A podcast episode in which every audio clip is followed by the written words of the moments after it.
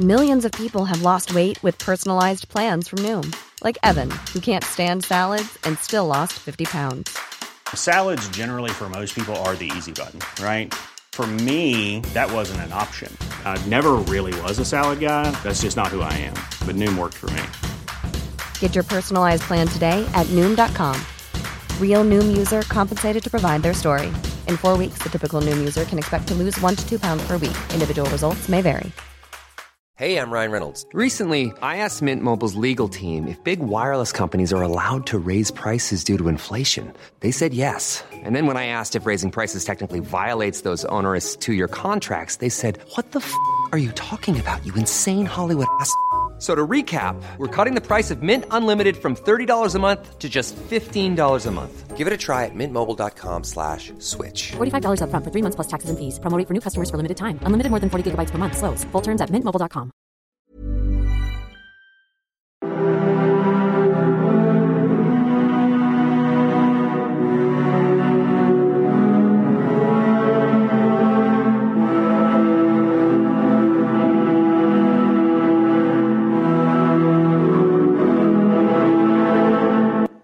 Hi there again, and welcome to the Explaining History podcast. Firstly, my apologies. I haven't posted uh, a podcast or two for a couple of weeks. I have been uh, bogged down with a terrible cold, and it really doesn't kind of uh, do much for the audio experience if, if I'm uh, sneezing and, and that sort of thing. So, my apologies. Okay, so today um, I'm going to talk about the um, period in the late 1940s, early 1950s in China where Mao turns his attentions to the countryside and wages a war uh, against China's supposed landowner class. Now, I say supposed because uh, we're going to look at um, Frank Dikötter today, who argues that really the idea of there being a landowner class in China is something of a myth and something particularly of a myth propagated by uh, the Communist Party.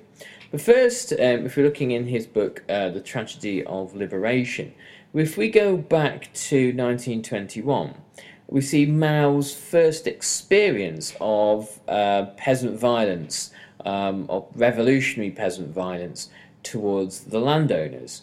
Uh, and it was as a result, interestingly, of um, Soviet intervention. So, uh, Frank Dikötter writes For years, Mao Zedong groped to find his way as a young man, first as a scholar, then as a publisher, and finally as a labour activist. In the countryside, five years after he joined the Chinese Communist Party in 1921, he finally discovered his calling. Still a young man of 33, tall, lean, and handsome, he was enthralled by the peasant violence that had erupted in the countryside after the nationalists had launched a military campaign from their base in Guangzhou to seize power from the local warlords and unify the country. Russian advisers accompanied the nationalist army, as Chiang Kai shek at this stage was still collaborating closely with Stalin. In Mao's home province of Hunan, the nationalist authorities followed Russian instructions in funding peasant associations and fomenting a Soviet style revolution. Social order broke down. In Changsha, the pro- provincial capital, victims were paraded in tall conical hats of mockery. Children scampered down the streets singing, Down with the imperialist powers and eliminate the warlords. Workers armed with bamboo sticks picketed the offices of foreign companies. Public utilities were wrecked. So, the uh, ideas that were beginning to change um, the Soviet countryside during and after the Russian Civil War had begun to uh, be imported uh, into China. Um, during the, the Stalinist period, one of the key tools that was available uh, was the creation of poor peasants committees in, uh, in villages. Um, this meant that essentially um, the peasants with the deepest resentments, the peasants who had uh, li- the least invested um, in um, ownership in, in, in, the village, and the peasants who uh, often had been um, the most marginalised were suddenly put into power and actively encouraged to abuse that power, um, actively encouraged to behave with as much uh, kind of uh, vindictiveness uh, and violence towards uh, their supposed social betters uh, as possible. And of course, peasant villages normally operated through a complex web of social relations of poorer peasants would often be helped by wealthier peasants, sometimes exploited by them. Uh, sometimes there would be um, a relationship of work and pay, sometimes not. Um, there were, in essence, good and bad wealthy peasants. However, the way in which um, the Soviets in Russia uh, came to reshape village life was to give um, huge amounts of uh, persecutory power to the poorest peasants. Um, and this idea is imported into China, and um, there is chaos as a result. And the um, uh, the Soviets, um, the Bolsheviks in Russia, um, were looking specifically to create that one thing chaos. Uh, and so was Mao. Frank Dikötter goes on to say In the countryside, the poorest of the villagers took control of the peasant associations and turned the world upside down. They were now the masters, choosing their targets at random, striking down the wealthy and the powerful, creating a reign of terror. Some of the victims were knifed, a few decapitated. Chinese pastors were paraded through the streets as running dogs of imperialism, their hands bound behind their backs and ropes around their neck. Churches were looted. Mao admired the audacity and violence of the rebels. He was attracted by slogan, the slogans they coined. Anyone who has land is a tyrant, and all gentry are bad. He went into the countryside to investigate the uprisings. They strike the gentry to the ground, Mao wrote in his report on the peasant movement. People swarm into the houses of local tyrants and evil gentry who are against the peasant association, slaughter their pigs and consume their grain. They even loll for a minute or two in their ivory inlaid beds belonging to the young ladies in the households of the local tyrants and the evil gentry. At the slightest provocation, they make arrests, crown the arrested with tall paper hats, and parade them through the villages. So, it's interesting that a, a lot of what you see there, the ritual humiliation, the um, blanket association of uh, wickedness or evil with an entire social class. There are um, these are some of the kind of like the, the building block ideas for the student violence from 1966 onwards during the Cultural Revolution. So obviously these had been uh, kind of reformative concepts for Mao. But Mao believed that it would be impossible for the communists to seize power unless a social revolution happened in the countryside. So, um, two, two decades later, even before the Civil War had ended, as the uh, nationalists and communists had peace talks uh, during 1946, Mao issued a directive which showed a kind of a fundamental change of tack for the Communist Party. Up until that point, there had just been a fairly mild policy of rent reduction um, because social warfare couldn't happen in the countryside while the focus was on defeating uh, Japan. Um, when the uh, directive was uh, issued in May 1946, it called out for all out class struggle in the countryside. All the land, Mao said, should now be confiscated from traitors, tyrants, bandits, and landlords and distributed to the poor peasants.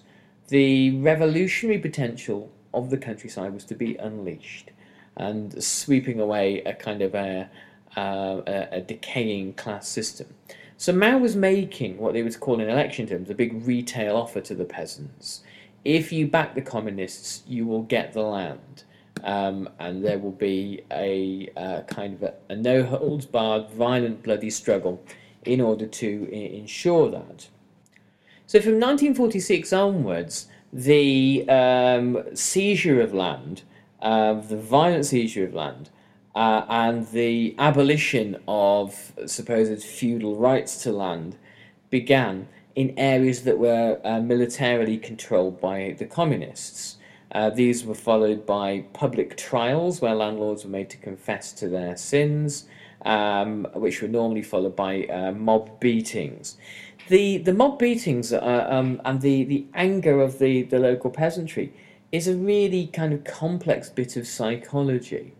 Firstly, there were many people in the crowds who were being uh, encouraged to behave like this. Some had genuine grievances against the landlords, but these grievances had never previously uh, erupted before. There were those within the crowds who felt that they had to respond in the way that was being heavily hinted at by the communists. That they really were kind of expected to bring about this sort of um, uh, outbursts of, of, of, of, anger and rage, and um, they were sort of uh, really being a, a, a obedient in a way that this was the, the, the, new way to kind of express your approval of, of the regime. However, in certain in large parts of Maoist controlled China, there were peasants that didn't really know very much about communism, who did not really understand um, about Mao's ideas, and perhaps didn't hadn't really heard very much uh, uh, about Mao, and generally had rather socially conservative attitudes, and looked upon Chiang Kai-shek and the Kuomintang government as being uh, the natural um, and conservative um, le- legitimate leadership uh, of the country. Um, the idea that uh, the a peasant village should be engulfed in some kind of chaotic struggle um, over land titles and rights and rents was an anathema to most. Um, there were a great many who um, saw this as being at odds with um, essentially uh, traditionally established Chinese values. And it was often outsiders, miscreants, thugs, criminal types um, who understood the potential for their own enrichment that the communists were offering. Work teams from the Communist Party descended on villages uh, in order to try to transform them. And in order to transform them, you had to classify them into different groups. Frank Dikötter writes One of the first tasks of the work team was to divide villages into five classes, closely mirroring what had been done in the Soviet Union landlords, rich peasants, middle peasants, poor peasants, and labourers. This took place in endless meetings in the village as the work teams pored over the life stories of each and every villager with information gathered from newly recruited activists. The challenge was that none of these artificial class distinctions actually corresponded to the social landscape of the village, where most farmers often lived in roughly similar conditions. The uh, communists tried to impose a model of class on villages that didn't quite apply. It really wasn't wasn't quite uh, as hierarchical um, as um, Marxist-Leninist Maoist theory would, would dictate. The task then was to, in as Frank Dikötter writes, um, to get poor peasants and labourers um, to accept this identification. Uh, those who are labelled as poor peasants and labourers, anyway, to accept this identification, and to turn the hardship of their lives into hatred. This took weeks of persistence and persuasion, says Frank Dikötter, as the work team had to convince the poor that the rich were behind their every misfortune, having exploited their labour since time immemorial. In so called speak bitterness meetings, participants were encouraged to tap into a reservoir of grievances. Some vented genuine frustrations that had long been bottled up. Others were coerced into inventing accusations against their richer neighbours. Greed became a powerful tool in whipping up class hatred as members of the work team calculated the monetary equivalent of past deeds, misdeeds, urging the poorer villagers to demand compensation. And of course, this was a, a way of, uh, of quickly bankrupting part of the village. Life is full of what ifs, some awesome, like what if AI could fold your laundry? And some, well, less awesome, like what if you have unexpected medical costs? United Healthcare can help get you covered with Health Protector Guard fixed indemnity insurance plans They supplement your primary plan to help you manage out of pocket costs. No deductibles, no enrollment periods, and especially no more what ifs. Visit uh1.com to find the Health Protector Guard plan for you. Hey, I'm Ryan Reynolds. Recently, I asked Mint Mobile's legal team if big wireless companies are allowed to raise prices due to inflation. They said yes. And then when I asked if raising prices technically violates those onerous two year contracts, they said, What the f are you talking about, you insane Hollywood ass? F- So to recap, we're cutting the price of Mint Unlimited from $30 a month to just $15 a month. Give it a try at mintmobile.com slash switch. $45 upfront for three months plus taxes and fees. Promo rate for new customers for limited time. Unlimited more than 40 gigabytes per month. Slows. Full terms at mintmobile.com. I'm Sandra, and I'm just the professional your small business was looking for. But you didn't hire me because you didn't use LinkedIn jobs. LinkedIn has professionals you can't find anywhere else, including those who aren't actively looking for a new job but might be open to the perfect role, like me. In a given month, over 70% of LinkedIn users don't visit other leading job sites. So if you're not looking on LinkedIn, you'll miss out on great candidates like Sandra. Start hiring professionals like a professional. Post your free job on linkedin.com/people today. Um, this indoctrination obviously creates true believers who did not uh, eventually need any kind of uh, prompting or hints um, from anyone else in order to transform them into the kind of zealots who will hurt, kill, uh, and humiliate.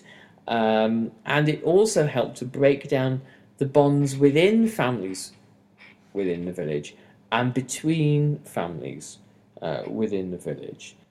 And the same kind of utopian ideas, the idea that the destruction was going to lead to the building of a better tomorrow, the building of a, a fair and just society um, based on uh, equality, um, and that it, was the um, the poorest and the oppressed that had the greatest role in creating that. This is a powerful and attractive uh, set of ideas that will bring about uh, the required levels of, of violence and persecution. And much of this offered an attractive diversion from the mundane world or, of uh, Chinese rural life. Um, there was uh, greed involved in um, a lot of this. Um, there were um, there was looting, um, and the uh, those who were denounced often had their their homes ransacked. So the there was an, an active incentive to pick on the wealthiest uh, in the village. After months of patient work, writes Frank Dikötter, the communists managed to turn the poor against the village leaders. A, a once closely knit community was polarized into two extremes. The communists armed the poor, sometimes with guns, more often with pikes, sticks, and hoes. When uh, referring to a small village called Yuanbo, Frank Dikötter um, explains that the victims um, uh, within the village were denounced as landlords and tyrants uh, and traitors and held in the cowsheds of the village. The, an armed militia um, supplied by um, the, the Communist Party then sealed off the village. The militia seals off the village, but it allows the peasants to do the dirty work. Everyone there had to wear a strip of cloth identifying their class background. The landlords had a white strip, the rich peasants a pink one, and the middle peasants wore yellow. The proud, um, the poor proudly displayed red. So class enemies were then dragged onto a stage where they were denounced by the crowd, which was assembled in hundreds, screaming for blood um, and uh, demanding that accounts be settled in an atmosphere charged with hatred. Victims were mercilessly denounced, mocked, humiliated, beaten, and killed in these struggle sessions. Um, the violence that engulfed the village um, at that point, once the killings begin, um, uh, was uh, almost something that was kind of out of control as people uh, began to live in fear of reprisals um, from militias led by uh, the former village leaders who'd managed to escape. Some of the victims were uh, beaten to death and some were shot, but um, in many cases they were tortured um, to make them reveal the uh, location of their assets. It was generally assumed that the landowners would be, or those who were claimed called landowners, would be hoarding uh, gold or valuables somewhere, but this was often not the, the case. So there were significant numbers of villagers who were willing to get their hands dirty in this violence. So what emerges is a kind of a compact between the party uh, and the poor. The lands and assets of the victims were distributed to the crowd, um, and the land was uh, distributed, parcelled up, and distributed out to the poor. And the name of the beneficiary would be carved into a wooden signboard and marked by the side of each plot, thus kind of uh, making the, the, the transition uh, official. Um, furniture was stolen, pigs and other livestock herded away, basket loads of grain and rice stolen, pots and jars, um, uh, beds, um, other useful odds and ends from within the house uh, were looted. And villagers for years um, harboured ugly secrets about what the entire population had done. Uh, even though some of those um, were willing to accept that the victims were not bad human beings or were, were not um, kind of as damnable as, as they had been painted. Um, often the uh, things that were looted um, were not, particularly the livestock, weren't looked after in quite the way that the uh, original owners had. And so it became fundamentally um, counterproductive, even from an economic point of view, as, as much of the livestock um, died within a couple of years or was simply slaughtered and eaten um, for the enjoyment of its new owner. So when the village had been um, altered, transformed by the party, uh, the victims had been uh, exiled, imprisoned, executed, or reduced to um, the level of, of essentially begging. Uh, poor peasants would sometimes then migrate to other villages to see if they could participate in similar kinds of struggle sessions um, in order to bring uh, in order to um, get the same kind of, of result. Sometimes they would go to the nearest large town, or perhaps even a small city, um, and find um, area, uh, find uh, what they viewed as being rich pickings. Um, so chaos begins to ripple throughout the countryside, and essentially, poor peasants uh, or people who had been designated as poor peasants had been given this this new um, kind of uh, identity um, took with it uh, a new set of beliefs and rights about themselves and about how they were allowed to or expected to uh, behave.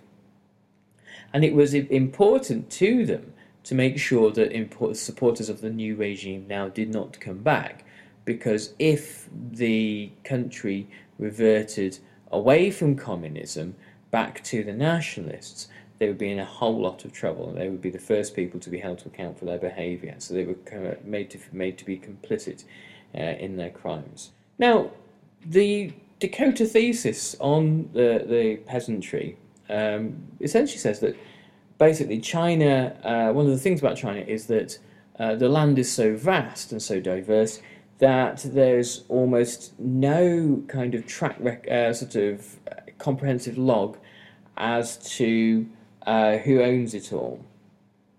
Um, and um, villagers tended to jealously protect the knowledge of um, their, their the location of their land and, and indeed land land ownership because they were China has perhaps the longest history of, of taxation uh, anywhere in the world and um, the land tax was normally a very rough approximation um, which had been established decades, perhaps even centuries earlier. Um, outsiders were always kind of viewed with um, suspicion, and villagers always had an incentive to keep land hidden from view, um, just to kind of avoid those tax liabilities. Um, and large plots of land were often left unregistered. Nobody knew uh, who owned them. It was referred to as black land um, in sort of uh, popular terms. Um, so the result of land reform would be um, to read to, to try to distribute um, land and redistribute it, but it would also be to um, cause um, chaos, could cause villagers to fight one another.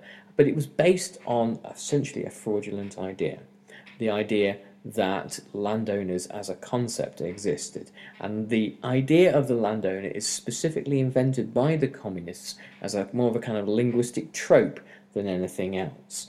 The um, uh, diversity of village life um, was uh, across this huge, huge, um, essentially subcontinent uh, of, of, China um, was incredibly diverse. So it, farming in the north was very different to um, farming in the kind of the along the, the river valleys, uh, along the southern the the, the, the uh, southern coasts, um, and in most of these um, areas, the um, uh, there was no conception of there being uh, a landlord throughout all throughout the, the different kind of um, ethnic, social, and cultural patchwork of China. Not one of these regions has the con- concept of uh, the landlord. The term itself was imported from Japan in the late 19th century, uh, where uh, it was applicable in Japan. Uh, and it was given its modern formulation by Mao Zedong. It had no meaning for most people in the countryside. And the, the evidence of this alone is that um, the party had to come into villages and allot people the title of landlord to turn them into landlords. So by uh, by logic by logic alone, it would suggest that the landlords had not previously existed. It's not to say that there weren't some hierarchies in villages. Um, it's not to say that there weren't um, ways of kind of feudally ordering villages. No doubt there were. But it does suggest that villages were a lot less hierarchical and a lot more pluralistic uh, than Mao suggests. And so the uh, creation uh, of the irony of a, a, communist party finding a relatively egalitarian place and having to order it into an imagined feudal hierarchy in order to knock that hierarchy down and convince the people at the bottom who weren't previously aware necessarily that they were particularly at the bottom um, that they had um, an axe to grind with the um, people who were at the top. Again, imagined. Is a rather monstrous fiction. So there we'll leave it for today. Um, thanks very much for listening. Um, do remember December the 12th, if you want to avoid another bout of feudalism in this country, go out, vote, vote for somebody progressive, and most of all, vote to protect the National Health Service because you'll miss it when it's gone. Anyway, thanks very much. All the best. Bye bye. Mom deserves the best, and there's no better place to shop for Mother's Day than Whole Foods Market. They're your destination for unbeatable savings, from premium gifts to show-stopping flowers and irresistible desserts. Start by saving 33% with Prime on all body care and candles. Then get a 15-stem bunch of tulips for just $9.99 each with Prime. Round out Mom's menu with festive rosé, irresistible berry chantilly cake, and more special treats. Come celebrate Mother's Day at Whole Foods Market. Planning for your next trip? Elevate your travel style with Quince. Quince has all the jet setting essentials you'll want for your next getaway, like European linen, premium luggage options, buttery soft Italian leather bags, and so much more. And is all priced at 50 to 80% less than similar brands. Plus, Quince only works with factories that use safe and ethical manufacturing practices. Pack your bags with high-quality essentials you'll be wearing for vacations to come with Quince. Go to quince.com slash pack for free shipping and 365-day returns.